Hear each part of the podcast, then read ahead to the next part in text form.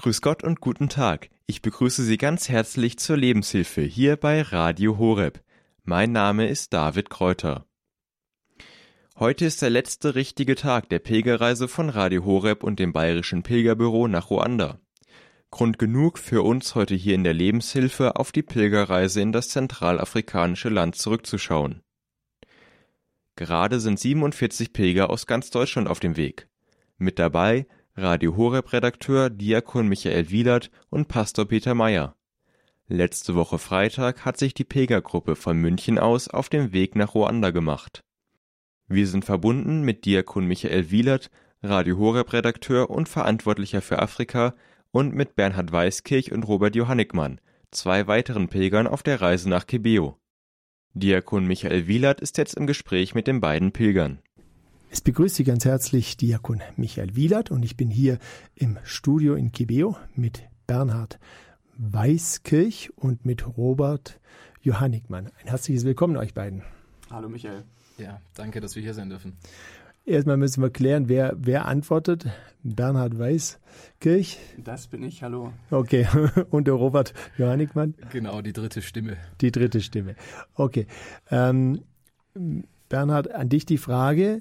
Ihr seid hier mit auf der Pilgerreise nach Kibeo und es ist das Oratorium oder ein Teil des Oratoriums. Erklär uns kurz, was verbirgt sich hinter dem Namen Oratorium? Ähm, was seid ihr für ein Zusammenschluss? Ja, das ist eine Gemeinschaft junger Männer, die sich ähm, im Geist und in der Spiritualität äh, von Philipp Neri auf einen geistlichen Weg gemacht hat und ähm, auch offen dafür ist, ähm, vielleicht äh, die Priesterberufung zu ergreifen. Also viele von uns sind da in der Klärung. Ich persönlich jetzt nicht. Ich bin mehr so im, im äußeren Ring mit dabei und freue mich einfach auch mit bei der Fahrt dabei zu sein. Ähm, aber wir haben beispielsweise jetzt zwei junge Männer, äh, wie den Robert auch, der ähm, angefangen hat, Theologie zu studieren und sich da einfach auf den Weg macht. Robert, wie viele äh, Männer seid ihr in diesem Oratorium? Also, mir bekannt sind 35 und davon immerhin schon neun Theologiestudenten. Okay. Und ich glaube, insgesamt neun haben sich auch mit auf den Weg gemacht, zusammen mit äh, Hubertus Deuerling, der Priester ist und euch begleitet, auch zusammen mit Pfarrer Peter Meyer. Ja, richtig. Wir sind nach Kibeo gereist. Wir sind äh, losgereist am Freitag in München, der erste Tag ist immer äh, der Reise geschuldet, also da ist man nur unterwegs. Das heißt, die Pilgerreise hat so richtig begonnen, dann hier in Ruanda am Samstag. Wir waren zunächst in Kigali zwei Tage, der Hauptstadt von Ruanda.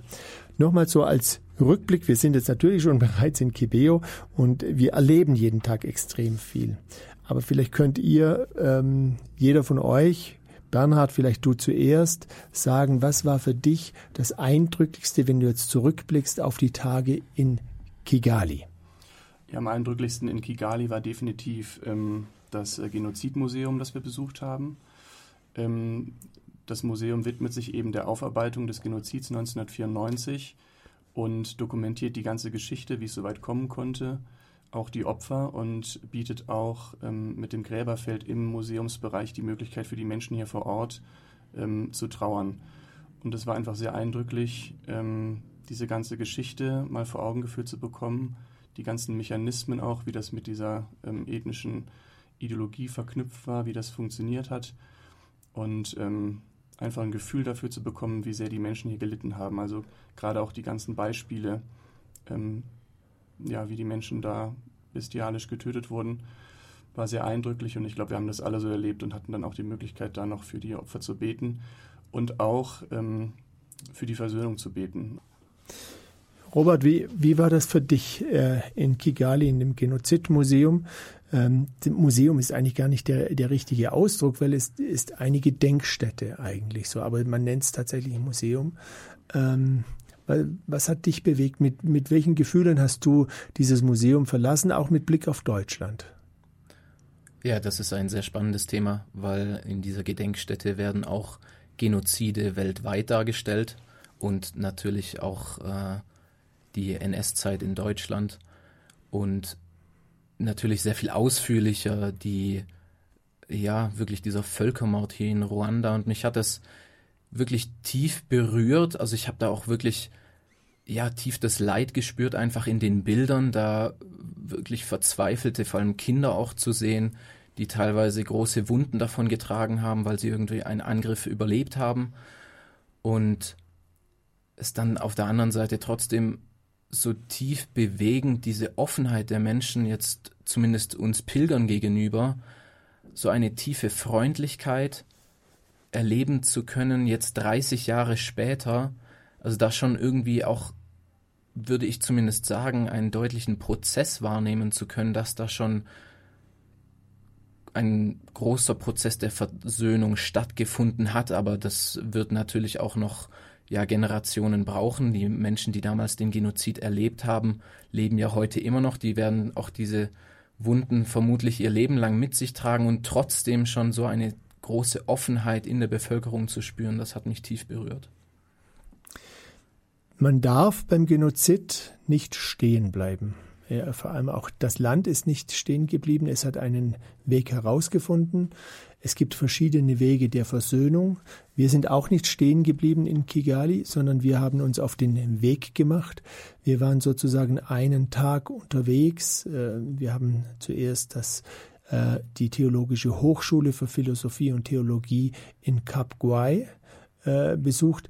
Was war das für euch so ein Eindruck? Weil das ist ja so ungefähr eure Altersstufe, die sich dort zusammenfindet. Es waren, ich habe aufgepasst, 221 Studenten, die dort sind. Drei Jahre studieren sie dort theologische Philosophie. Ähm, was, wie war euer Eindruck? Bernhard, du, du wieder zuerst. Äh, wie, wie war das so, dieser Besuch? Wir sind in eine große Aula gekommen, äh, die Ränge voll mit jungen Männern. Die haben vor uns gesungen. Äh, ich habe da ganz kurz Gänsehaut bekommen, weil ich gedacht wow, krasser Männerchor hier. Aber da spürt man, glaube ich, auch eine Spiritualität es war einfach wunderschön zu sehen, zum einen, dass es so viele junge Männer waren und dann mit welcher Freude die da offensichtlich auch dabei waren.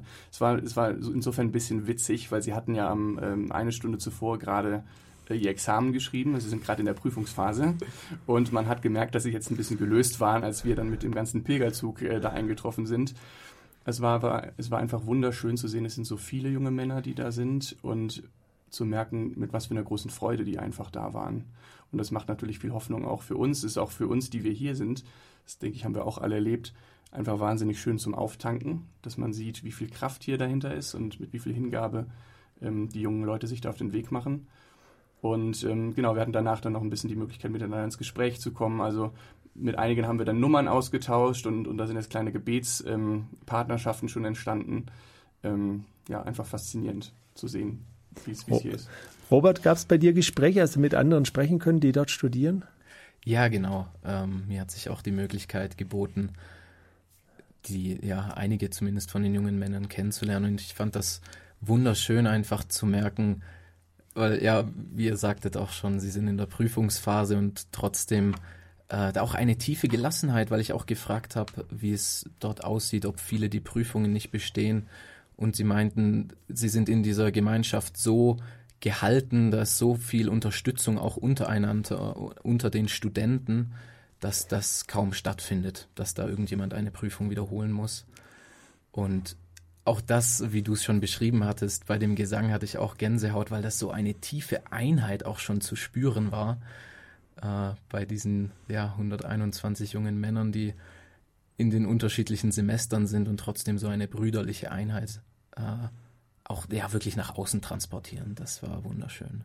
Ja, man muss dazu sagen, das sind nicht nur junge Männer hier aus Ruanda, auch aus der Demokratischen Republik Kongo, aus Uganda zum Beispiel waren welche dabei und äh, dann ja hier von den Ländern drumherum, aber das waren eher wenige, die meisten sind schon hier aus Ruanda. Äh, wir haben uns am anderen Morgen auf den Weg gemacht, haben ein Benediktinerkloster besucht die haben die ganz ähnliche Anzahl wie wir als Reisegruppe. Wir sind 47, das sind 48 Benediktinermönche, die dort leben, und zwar in der Nähe von Butare. Und ich versuche das jetzt mal auszusprechen. Gihindamuyaga. Wow. Äh, Habe ich hinbekommen, gell? also das ist auch ein bisschen draußen, äh, würde würd ich jetzt sagen, auf dem Land. Plattes Land gibt's hier nicht, weil, äh, weil Ruanda aus tausend Hügeln besteht. Ähm, Wir haben dort die Mönche besucht, zu denen wir von Radio Horeb schon lange Beziehung haben, äh, weil wir immer wieder über ihre Versöhnungsarbeit äh, sprechen. Äh, jetzt war die Versöhnungsarbeit haben wir zwar vorgestellt, sie hatten uns ihre Gastfreundschaft, die sie leben, vorgestellt und diese Gastfreundschaft soll nun eine neue Form bekommen und zwar ein Hospiz, also ein Haus, wo Menschen auf den letzten Tagen, den letzten Monaten ihres Lebens begleitet werden. Es hat geregnet, das fand ich irgendwie großartig. Für mich gehört es dazu hier. Äh, euer Eindruck von diesem Ort. Äh, Robert, wir fangen diesmal bei dir an. Was, was war das für dich für ein Eindruck, ein solches Kloster zu erleben und die Arbeit dieser Mönche dort? Also das war sehr eindrucksvoll, ähm, weil sie auch dort, ähm, ich kann mich jetzt an die Zahlen nicht erinnern, aber auch eine Handvoll Postulanten und Novizianten haben und auch die dort schon ja wirklich sich sehr wohlfühlen, wie sich später im äh, Gespräch herausgestellt hat. Aber mich das auch so tief berührt hat, wie Sie beschrieben haben, dass es ja, ich meine, dass erst das zweite Hospiz in Ruanda überhaupt sein wird, äh, weil das bisher eben kaum eine ähm, ja, Aufmerksamkeit bekommen hat. Die Menschen, dass sie irgendwie Sterbebegleitung brauchen und das hat mich so wunder, also wirklich auch in Erstaunen versetzt, wie Sie das ausgedrückt haben. Sie wollen diesen Menschen, die den Genozid überlebt haben, da jetzt wirklich noch, ja, einfach ein, sie haben dort ein wunderschönes Gelände geplant und eben auch diesen Halt einfach durch die Gemeinschaft der Benediktiner, dass sie den Menschen dort noch einfach einen wunderschönen Lebensabend gestalten wollen, natürlich auch unter Spendung der Sakramente und geistlicher Begleitung. Und ja, es war so wunderschön zu sehen, das wusste ich vorher gar nicht, in was für einen Auftakt wir dort sozusagen hereingerutscht sind, äh, weil dort der Grundstein jetzt noch nicht gelegt, aber zumindest schon mal gesegnet wurde und dann auch jeder Pilger äh, auf dem zukünftigen Gelände des Hospizes äh, einen Baum oder eine Pflanze pflanzen durfte und wir uns somit dort schon äh, jetzt als Pilgergruppe auch verewigen durften. Das war sehr überraschend für mich. Bernhard, wie war das für dich? Gab es da noch was, was, was dich äh, anders begeistert hat oder anders bewegt hat an diesem Ort? Ähm, ich finde, man hat die Gastfreundschaft von den Benediktinern einfach sehr gespürt. Also wie sie uns da begrüßt haben, ähm, Imbiss und dann vor allem, was wir überall erleben, vielleicht jetzt als Ergänzung, dass wir dann auch wieder verabschiedet wurden mit, ähm, mit traditionellen Tänzen, ja, und es auch kein Ende nimmt, ja, also die Leute, die Leute so begeistert sind und sich so freuen, freuen, dass wir hier sind und, und kommen aus Deutschland. Ähm, und man merkt es einfach überall, diese Herzlichkeit der Menschen, mit, also diese Herzlichkeit, mit der wir auch aufgenommen werden und ähm, das zeigt sich immer wieder in diesen, in diesen Kleinigkeiten, in diesen Tänzen und ähm, ist einfach wunderschön. Und das war einfach so ein Ort, wo man, wo man auch gerne länger hätte bleiben können. Also sowohl von den Menschen als auch vom Gelände. Das Gelände war auch einfach wunderschön, weitläufig, saftige Wiesen. Wenn es nicht geregnet hätte und wenn nicht so ein strammes Programm hätten, hätte man sich auch gerne nochmal irgendwie für eine halbe Stunde mit einem ähm, geistlichen Buch unter einen Baum gelegt. Ja? Ähm, aber wir haben ein strammes Programm und es gibt so viele schöne Sachen zu sehen und es ist, wie es ist. Ja, wir sind dann eben auch, auch weiter gefahren und äh, da werden wir jetzt äh, natürlich auch drüber berichten.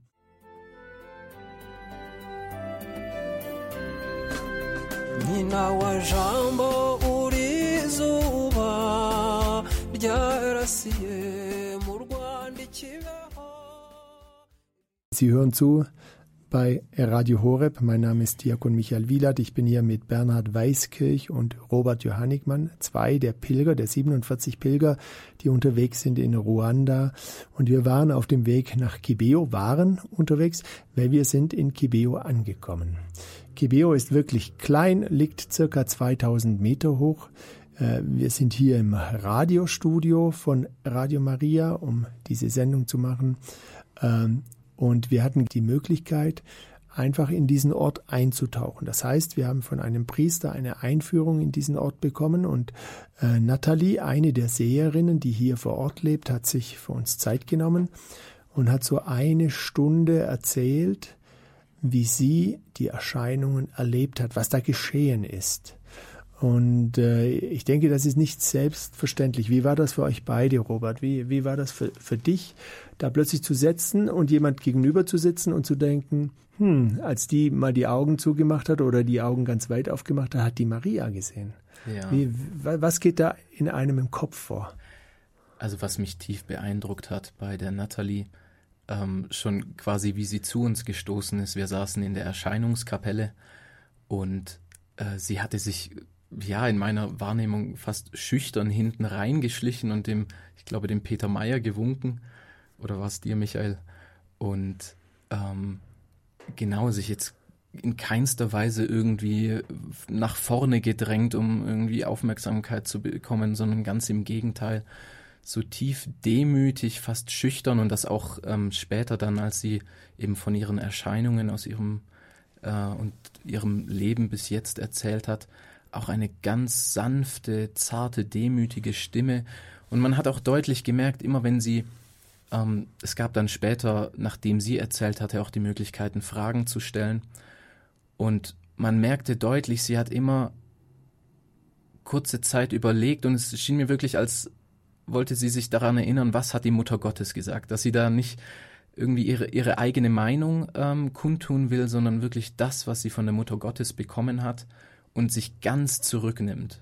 Also das in, insgesamt einfach so eine tiefe Demut und Einfachheit ausstrahlt, das äh, ja, hat mich tief, tief bewegt, einfach das zu sehen bei ihr. Bernhard, kannst du jetzt schon sagen, was dich an, an diesem Ort, an der Botschaft von Maria, die sie hier gegeben hat, bewegt, was bei dir ähm, ja, ins Herz gefallen ist, um, um zu wachsen. Kannst du das schon benennen, Bernhard? Ähm, also sie hat ja sehr großen Wert drauf gelegt. Sie hat ja, hat ja gesagt von Mutter Maria, dass ähm, ja, das große Teil oder damals das große Teil Ruandas und jetzt aber auch der Welt ähm, eben in Unglauben leben, dass die Welt sich wieder mehr auf Gott zubewegen muss, umkehren muss und es ist einfach, ähm, jetzt mit Beginn der Fastenzeit fällt das einfach direkt zusammen für mich. Und ähm, mich hat besonders angesprochen, ja, dieser Versuch, oder sie, sie, hat, sie hat es gesagt, dass es wichtig ist, im Gebet auch ohne Heuchelei zu beten, dass man wirklich ganz ehrlich betet mit Gott. Ähm, und das ist was, wo ich bei mir persönlich weiß, das ist was, was ich mir jetzt für die Fastenzeit mitnehmen möchte, was ich jetzt durch den Vortrag von ihr, durch, durch die Frage, die sie mir da auch beantwortet hat, jetzt mitnehmen möchte in meine Fastenzeit. Und ich glaube, ja, das ist vielleicht was auch für, für alle Hörer, einfach diese Einfachheit suchen, diese Einfachheit im Gebet, diese Einfachheit vielleicht auch, dass man wirklich seine, seine Sorgen und Nöte, seine, seine Emotionen, die damit auch verbunden sind, dass man die mit ins Gebet nimmt und einfach auch wahrhaftiger wird in, in seinem Umgang mit Gott, in seinem Umgang mit den Mitmenschen. Und dass Gott einen dann auch wenn man wirklich roh ist mit ihm im Gebet, ja, wenn, man, wenn man ihm nichts ähm, verbirgt, dass er einen dann auch immer weiter noch nutzen kann und, und seine Liebe austeilen kann in der Welt. Ja. Äh, wirft für mich so ein, so, ein, äh, so ein Link oder ein Gedanke zu äh, dem Treffen am Sonntagmorgen mit Bischof Eduard Sinajobjew aus der Diözese Chiangugu, die direkt an die Demokratische Republik Kongo grenzt der äh, zu uns eben auch gesagt hat, es geht um das Einfachsein und einer aus der Gruppe dann gesagt hat, was, was ist aber, wenn ich dann kompliziert bin? Und er dann gesagt hat, versuch einfach, einfach zu sein. äh, das ist manches Mal nicht so leicht, äh, aber ich glaube, durch das Gebet und durch Demut können wir in diese Einfachheit kommen, diese Schlichtheit. Also ich, ich erlebe Nathalie fast oder eigentlich bei jedem Besuch, an dem ich hier bin und ich merke aus meiner Sicht auch, dass, dass, ähm, in, dass sie ein, diese Schlichtheit, diese Einfachheit lebt hier am Ort auch. Sie, Maria hat sie ja gefragt, bleib hier, ähm, sei Zeugnis und gib Zeugnis und, und erzähl den Pilgern, was du erlebt hast. Was für sie äh, jetzt von der Berufung her nicht das war, was sie sich gewünscht hat, aber was sie im Gehorsam tut. Und das in dieser Einfachheit, Schlichtheit und in dieser Ruhe. Mhm. Ich fand, Natalie kam in den Raum und, und äh, ja, das ist eine eigene Atmosphäre gewesen, richtig? Ja, ja, ja. ja die Ruhe ist eingekehrt. Mhm. Ja. ja. Weil man dann merkt, man ist jetzt mit jemandem zusammen, der irgendwie ganz besonders von Gott berührt worden ist und Mhm. Eigentlich möchte das ja jeder, diese Momente haben, dass man, dass man sich da dranhängen kann, das mit ergreifen kann, um, um selbst so Begegnungen mit Gott zu haben und in diese Ruhe einzutauchen. Jetzt habe ich euch immer geführt im Gespräch. Ähm, Bernhard, Robert, gibt es von euch was, wo ihr sagt, äh, das ist etwas, das ich jetzt zum Abschluss äh, noch äh, sage, was, was für mich eindrücklich war, was ich hier erlebt habe, was besonders war, was ich auf jeden Fall mit nach Hause nehme. Ja, solange ich rede, habt ihr Zeit zum Nachdenken. Ich sehe, die Stirnfalten werden groß. Ja, ja aber, aber einfach so, wo er sagt, äh, ihr wart ja beide bisher nicht in Afrika. Wir haben jetzt noch gar nicht drüber gesprochen, wie das, wie das so ist, dieses Land zu erfahren, die Menschen, die da unterwegs sind. Wir waren zuerst in der Großstadt. Kigali versucht wirklich eine Weltstadt zu sein. Das ist so mein Eindruck. Große Gebäude, bling, bling. Ähm, ähm, und sobald man aus der Stadt rausfährt, plötzlich werden es immer mehr Motorräder, dann lassen auch die nach, dann ist es mehr das Fahrrad, mit dem transportiert wird. Und ich habe das Gefühl, hier, hier ist halb Ruanda immer auf der Straße und läuft am Straßenrand entlang ja. mit irgendwas. Ja. Äh, wie, wie ist das für euch? Also die Frage, wie erlebt ihr Afrika und gibt es was, was ihr mit nach Hause nehmt? Robert. Genau.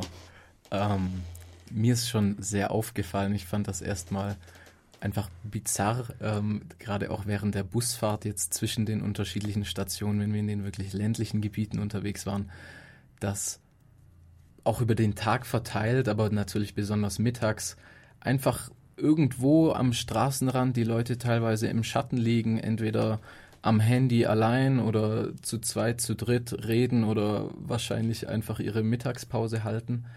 Aber auch so, dass die Menschen hier viel mehr auch wenn wir an irgendwelchen Shops oder Stationen vorbeigefahren sind, einfach gemeinsam stehen und keine irgendwie auf, ähm, keine Aufgabe gemeinsam verfolgen, sondern einfach sozusagen Gemeinschaft leben, einfach da sind und insgesamt dieses Land, zumindest gut, Kigali ist äh, natürlich auch noch mal ein bisschen turbulent auf seine Weise, aber jetzt besonders hier in Kibeho wirklich eine kleine, ja, recht ruhige Stadt. Ähm, mir auch nochmal gerade das, was Natalie auch bekommen hat im Gebet, die Einfachheit, das auch wirklich in den ganzen Alltag hereinzubringen, ähm, sich bei mir da eine große Sehnsucht entwickelt hat, weil ich gemerkt habe, äh, ich studiere Theologie in Köln und Köln ist eine wunderschöne Stadt, aber so als Großstadt bringt die einfach einen Grundstresspegel mit sich, einfach nur, wenn man durch die Stadt geht. Und ich merke hier mit der Ruhe und auch die Menschen, die sie haben nicht dieses Effizienzdenken wie bei uns. Ich muss jetzt schnell dort und dorthin, damit ich folgende Aufgabe lösen kann, dann schnell äh, erledigen kann, dann schnell einkaufen, wieder zurück, hin und her. Wir sind quasi den ganzen Tag damit nur beschäftigt, irgendwelche Aufgaben äh, im Kopf abzuhaken und erledigt zu bekommen.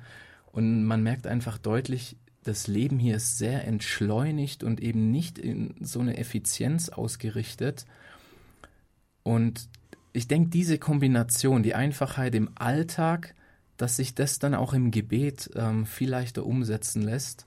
Natürlich ist das äh, gerade in der Großstadt oder in, in, unserem Alltag dann nicht immer so einfach, aber ich will das wirklich versuchen. Also das ist das, was mich bisher ähm, so ja, eindrücklich bewegt hat, diese Einfachheit wirklich zu leben.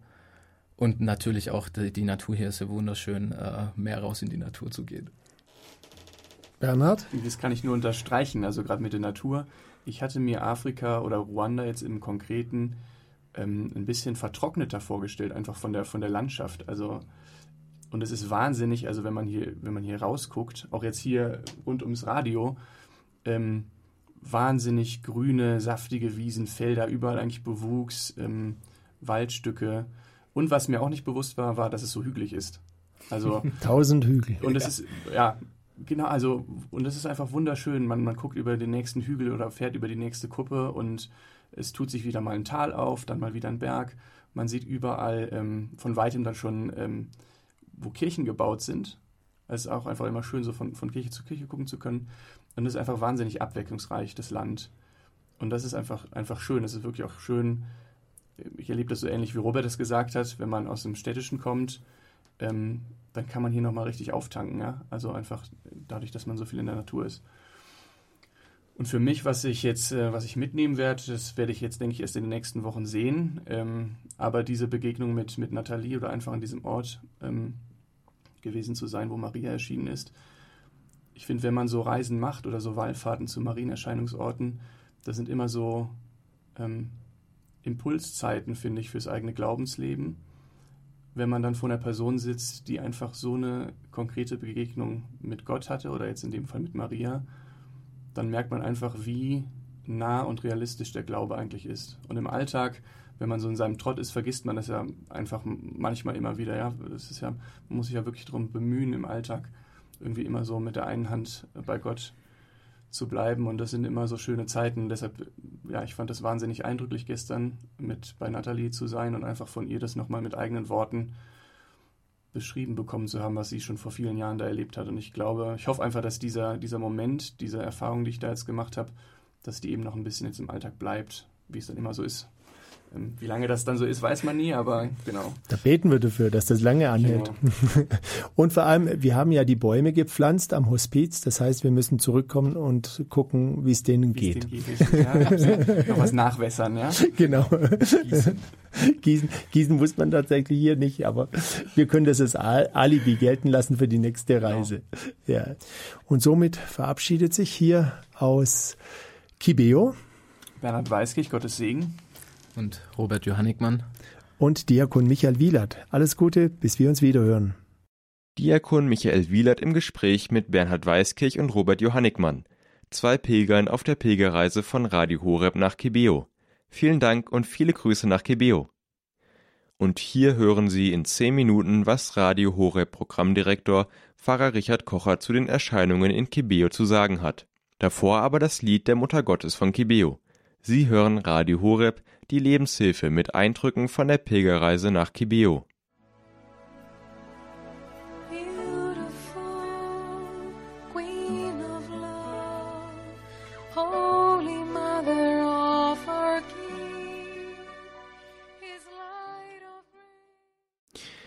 Die Lebenshilfe hier bei Radio Horeb mit den Eindrücken von der Pilgerreise nach Kibeo. Aus dem Studio München begrüßt sie David Kräuter. Heute schauen wir auf die Pilgerreise von 47 Radio Horeb-Hörern nach Kibeo im zentralafrikanischen Land Ruanda zurück.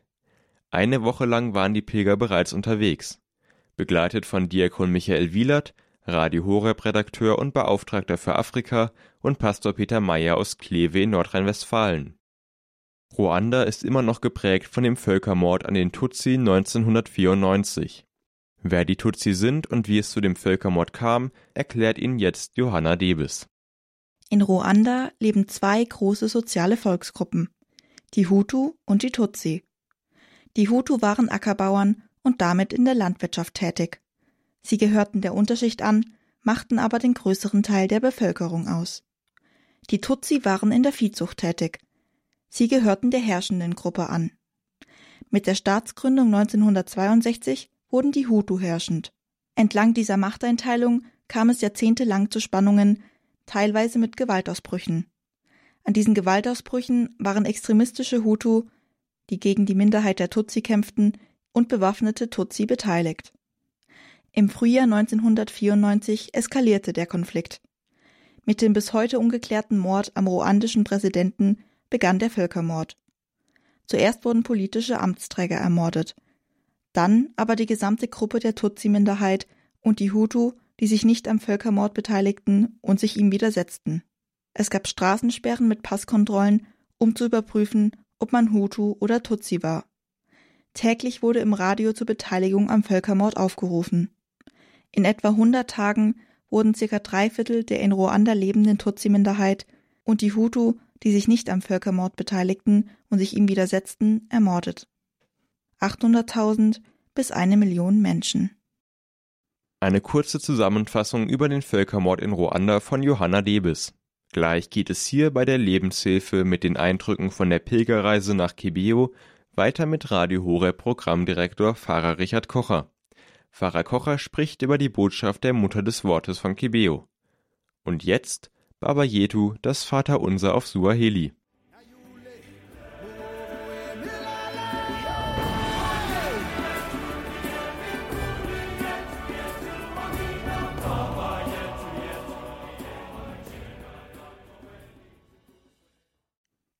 Lebenshilfe bei Radio Horeb mit den Eindrücken von der Pilgerreise nach Kibeo.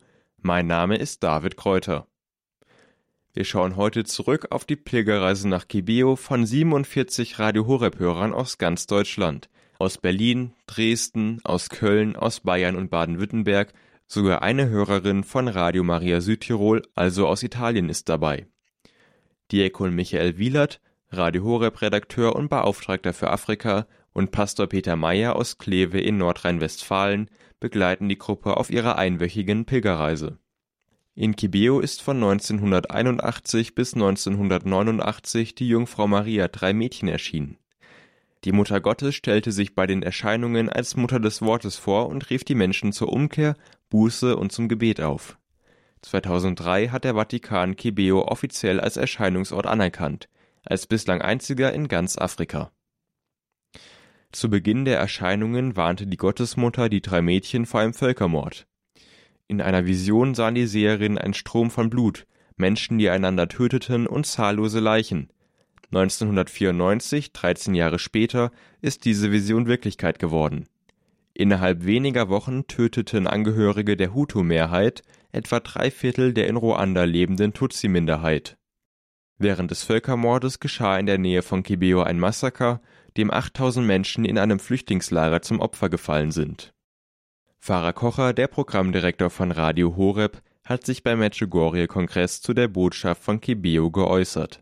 Vielleicht darf ich noch etwas erwähnen, das auch jetzt für Medjugorje wichtig ist. Mhm. Vielleicht weißt du, dass die Mutter Gottes in Kibeo in Ruanda erschienen ist. Richtig. Und die Mutter Gottes hat gewarnt. Sie hat mhm. drastische Bilder gezeigt von abgeschlagenen Köpfen, von brennenden Wäldern, von Flüssen voll Blut und hat sogar dem Staatspräsidenten eine Botschaft gegeben. Er ist mit dem Hubschrauber gekommen und die Mutter Gottes hat gesagt, ähm, weil damals hat man ja zwischen Hutus und Tutsis den ja. Hass geschürt. Ja. Wenn ihr nicht aufpasst, wird dieses Saatkorn des Hasses zu einem großen Baum werden und das ganze Land in Inferno stürzen. Und die Mutter Gottes hat zu Gebet und Fasten aufgerufen. Das ist genau die gleiche Botschaft wie in Medjugorje. Mhm. Größtenteils hat man es ignoriert. Acht Jahre dauerten die Erscheinungen. Und dann starben von elf Millionen Menschen eine Million in drei Monaten 94. Ja. So, und die Mutter Gottes hat gesagt, die Botschaft von Kibeo ist nicht nur für Ruanda, nicht nur für Afrika, sondern für die ganze Welt. Und äh, 2016 hat das bei uns so reingezündet, dieser Mariathon. 2016 und wir haben da für 700.000 Euro einen Satellitenablink aufgestellt, sodass die Botschaft hinausgehen konnte. Und mhm. mittlerweile beten 20 afrikanische Nationen regelmäßig den Frieden, für den Frieden in der Welt und in Afrika. Mhm. Wenn man weiß, wie prekär die Situation dort ist, dann kann man das verstehen, was das für ein Segen ist. Also 40 Jahre äh, hat die Mutter Gottes um vergeblich gebeten, dass die Botschaft hinausgeht. Mhm. Mhm. Weil sie hat gesagt hat, bitte bringt es hinaus. Und jetzt durch das Spenden der Zuhörer geht es hinaus. Lob. Also das sind, das sind wirklich äh, Riesendinge und es ist genau die gleiche Botschaft wie in Medjugorje, Gebet, Fasten, Bibel, Umkehr. Das sind ja. immer die gleichen Dinge. Pfarrer Kocher beim Medjugorje-Kongress zur Botschaft von Kibeo. Die Botschaft von Kibeo verkünden. Das geht nur wegen ihrer Spende. Radio Horeb hat 2016 durch die Spendenaktion Mariathon für die Radiostation am Marienerscheinungsort Kibeo eine große Summe Geld gesammelt. Zwei Jahre später konnte die Radiostation eingeweiht werden. Seither besteht eine enge Verbindung zum Ort und zu den Menschen. Wir übertragen regelmäßig Sendungen, waren mehrmals in Kibeo zu Gast und haben Gäste aus Kibeo in Balderschwang empfangen. Auch dieses Jahr findet wieder ein Mariathon statt. Vom 3. bis zum 5. Mai sammelt Radio Horeb Spenden für den Aufbau und den Unterhalt von Radio Maria Stationen. Und hier geht es gleich weiter in der Lebenshilfe bei Radio Horeb mit einem sehr wichtigen Thema für Ruanda, vor allem mit Blick auf den Völkermord an den Tutsi, die Vergebung. Dazu hören Sie gleich einen Ausschnitt aus dem Vortrag von Pastor Peter Meyer während der Pilgerreise in Kibeo. Davor hören Sie noch ein Lied von Kindern aus Nigeria, wo Radio Horeb ebenfalls den Aufbau von Radiostationen unterstützt.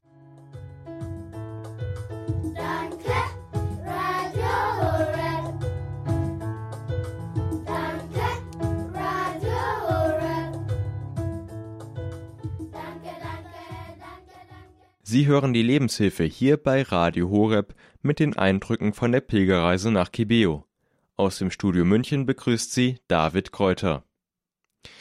Heute schauen wir auf die Pilgerreise von 47 Radio Horeb-Hörern nach Kibeo im zentralafrikanischen Land Ruanda zurück. Eine Woche lang sind die Pilger unterwegs, begleitet von Diakon Michael Wielert, Radio Horeb Redakteur und Beauftragter für Afrika und Pastor Peter Meyer aus Kleve in Nordrhein-Westfalen. Und von Pastor Peter Meyer hören wir jetzt einen Ausschnitt aus dem Vortrag zur Vergebung. Die Vergebung spielt eine wichtige Rolle für Ruanda. Denn auch wenn der Völkermord mittlerweile schon knapp 30 Jahre her ist, sind die Wunden bei den Opfern wie bei den Tätern noch da. Hier spielt die Versöhnungsarbeit eine wichtige Rolle. Hören Sie nun den Ausschnitt aus dem Vortrag von Pastor Peter Meyer zur Vergebung. Dieser Vortrag wurde auf Englisch übersetzt, von Radio Maria in zehn weitere afrikanische Länder übertragen, nach Sambia, Lesotho, Liberia, Sierra Leone, Malawi, Kenia, Nigeria, Tansania, Uganda und natürlich Ruanda. Das ist nur möglich wegen Ihrer Spende. Vielen Dank. Christus an erster Stelle, in jedem Augenblick, ob ich Freude habe oder leide. Und das ist die Grundvoraussetzung für Versöhnung. Insofern können wir feststellen, hier in Kibeo, in äh, Ruanda überhaupt, seit 2016 komme ich ja schon hier jedes zweite Jahr. Und ich erlebe in diesen Jahren zunehmend auch Programme, auch staatliche Programme, von Versöhnung, von Aufarbeitung des Genozides und ich sehe auch christliche Anstrengungen, äh, Versöhnung herbeizuführen. Um es gleich zu sagen, das hat Qualität, die hat Weltniveau. Das, was ich hier oder was wir hier als Pilger an Versöhnungsarbeit gesehen haben, hat wirklich Weltniveau. Das kann sich sehen lassen und mehr als das. Und ich wünschte mir, dass in Deutschland nach dem Holocaust und im Zweiten Weltkrieg nicht nur gesagt worden wäre, unsere Kinder sollen es besser haben. Wir arbeiten jetzt nur noch für den wirtschaftlichen Aufschwung, sondern wenn da in gleicher Weise Versöhnung geschaffen worden wäre durch die heilige Beichte, dass wir es vor Gott bekennen und auch voreinander bekennen, dass Täter und Opfer wirklich voreinander stehen und um Entschuldigung bitten und die Entschuldigung gewähren. Und dazu haben wir so wunderbare Beispiele erlebt bei den Benediktinern in Butare zum Beispiel, hier in Kibeo, eine der geistlichen Gemeinschaften auch, die mit diesem Programm beginnt. Und viele andere, die dem gleich tun. Und es ist da noch viel zu tun, keine Frage. Die Wunden sind alt, aber sie bluten immer noch, wenn man sie berührt. Da braucht es immer noch viel Versöhnung, viel Vergebungsarbeit. Das hätte es in Deutschland auch gebraucht, nur da ist es bei der rationalen Aufarbeitung bewenden geblieben. Wir haben unsere Geschichte sehr gut aufgearbeitet, logisch, vernunftsmäßig. Aber man ist viel zu wenig vor dem Herrn in die Knie gegangen. Es ist viel zu wenig vom Herrn gebeichtet worden und auch voreinander. Und da erlebe ich hier eben Ansätze, die mir wirklich eine Gänsehaut und Tränen in die Augen treiben. Vor Ergriffenheit, wenn da plötzlich Täter und Opfer voreinander stehen und nach einem Moment des Luftanhaltens sagen, ich verzeihe dir oder ich bitte dich um Vergebung. Wunderbar, aber man kann das Ganze nicht als Programm ansehen. Es gibt da kein Know-how, wie man das jetzt macht. Sondern Versöhnung ist niemals ein menschliches Programm, kann nur mit menschlichen Möglichkeiten umgesetzt werden. Und das ist eben großartig, was hier passiert. Aber es ist eben kein Programm, das nach logischen Gesetzmäßigkeiten erfolgt, sondern Versöhnung ist ein Wesenszug Gottes, den er uns aufgegeben hat. Das Versöhntsein miteinander, das Versöhntsein mit Gott, mit den Menschen, mit mir selbst, mit all den Lebensumständen, mit all dem, wodurch ich geworden bin. Versöhnung also nicht als etwas, was ich in meiner Großzügigkeit gewähre, naja, ich will mal nicht so sein, ich bin mal, ne, ich, ich verzeihe dir, sondern Versöhnung als Grundhaltung des Herzens weil ich begreife, dass das eine der Ausdrucksformen der Liebe Gottes ist. Johannes der Täufer ist als der wiedergekommene Elias gekommen an den Jordan, als Sohn eines hohen Priesters am Tempel. Der hätte eine andere Karriere haben können. Der ist nicht an den Jordan gegangen, weil er keine Alternative gehabt hätte. Johannes der Täufer hat das getan, wozu ihn Gott gerufen hat. In der Kraft des Elia kommen und die Herzen der Väter wieder den Söhnen zuwenden. Können wir im Lukas-Evangelium erstes Kapitel nachlesen. Er wird mit der Kraft des Elia auftreten, sagt der Engel zu Zacharias im Tempel. Und er wird im Mutterleib schon ausgerüstet sein mit der Kraft des Elia und wird die Herzen der Väter wieder den Söhnen zuwenden. Und das ist das Zitat aus Malachi, drittes Kapitel, mit den Worten, endet das Alte Testament. Also Versöhnung um jeden Preis. Nicht, wenn dir danach ist oder wenn du ausgelitten hast, sondern Versöhnung um ihrer selbst willen, um Gottes Willen. Versöhnung um Gottes Willen. Und wenn wir das tun, wenn wir dazu bereit sind, wenn wir diese Schritte machen, die Schritte der Versöhnung, dann wird uns das nicht schaden. Gott verlangt nichts von uns, was uns zerstört. Wir merken in dem Moment, es kostet alles, diese Versöhnung zu schenken. Und gleichzeitig spüren wir, dass da eine Souveränität und ein Friede in uns wächst. Also Johannes der Täufer steht für dieses göttliche Programm in Anführungszeichen, die Herzen der Väter wieder den Söhnen zuzuwenden den Frieden zu schaffen, die Versöhnung zu schaffen. Das Buch Malachi und somit das Alte Testament endet mit den Worten, damit ich nicht kommen und die Welt der Verdammnis zuführen muss. Habe ich im letzten Jahr hier oder vor anderthalb Jahren auch schon mal zitiert. Aber das ist die Grundlage dafür, dass wir auch das Bemühen des Johannes des Täufers und dann eben auch in der Folge Jesu verstehen. Die Versöhnung eben um jeden Preis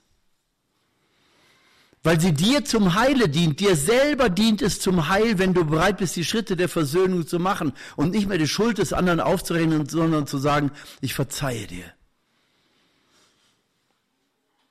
Vor Gott wird sich jeder verantworten müssen für das, was er getan oder nicht getan hat. Aber wir sind nicht die Richter, liebe Brüder und Schwestern. Wir sind nicht die Richter.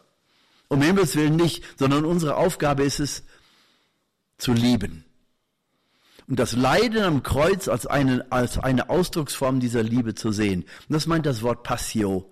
Die Passion, Passion, Passion. Das ist der Begriff für Liebe und Leiden, Liebe und Leidenschaft. Diese Liebe Gottes, die eine solche Leidenschaft ist, dass sie Blut, Tränen und Schweiß nicht scheut. Gott ist nichts zu teuer, um uns zu retten. Also liebe Schwestern und Brüder, das ist die Dimension, die uns deutlich macht, wir müssen nicht erwarten, dass wir es billiger kriegen.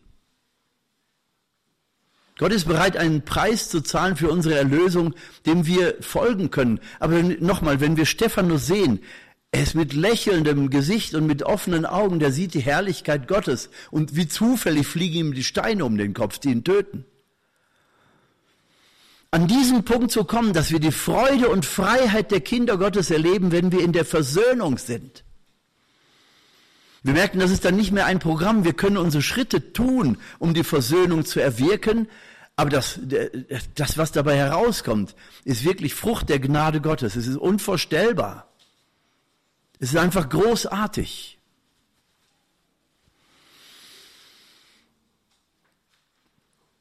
Ja diese Versöhnung als, als wirklich als Ausdrucksweise der Liebe Gottes, auf die hin wir geschaffen sind und durch die wir geschaffen sind. Die Liebe, die wir in Jesus Christus in vollkommener Weise verkörpert finden. Eine Liebe, die sich mit dem Leiden verbindet oder ja, das Leiden aufsaugt sozusagen. Das Leiden wird vergehen, Brüder und Schwestern, aber die Liebe Gottes wird bleiben. Und diese Liebe als Ausdruck in der Versöhnung, versöhnt sein mit unserer Vergangenheit, mit unserer Gegenwart, mit allen, die uns Übles zutun. Atme durch und geh zu Jesus, schau ihn an in der Stunde seiner größten Liebe am Kreuz und erfahre, was die Kraft deines Lebens ist. So möchte ich Sie hier mit dieser deutschen Pilgergruppe, mit der wir hier zurzeit in Kibeo stehen, mit all unseren afrikanischen Freunden, die wir mittlerweile gewonnen haben und die vielen wunderschönen Begegnungen, die wir bis jetzt hatten. Mit Bischöfen, mit Theologiestudenten, mit Ordensgemeinschaften, mit Menschen, mit Laien, die, die mit Freude glauben. So viele schöne Begegnungen, die wir hatten, also einfach als Dankbarkeit, um in ein Netzwerk einzusteigen, das weltweit unsere Erde umspannt. Ein Netzwerk aus Vergebung und Gebet. Vergebung und Gebet, das, das, das Netzwerk des Gebetes, weltweites Gebetsnetz. Und dass wir eintreten dürfen, dass wir einbezogen werden dürfen, in der Hoffnung und im Vertrauen, dass es der Welt zum Frieden dient und jedem Einzelnen zum Heil und Gott zur Ehre. Dazu segne und behüte euch jetzt der allmächtige Gott, der Vater, der Sohn und der Heilige Geist. Amen.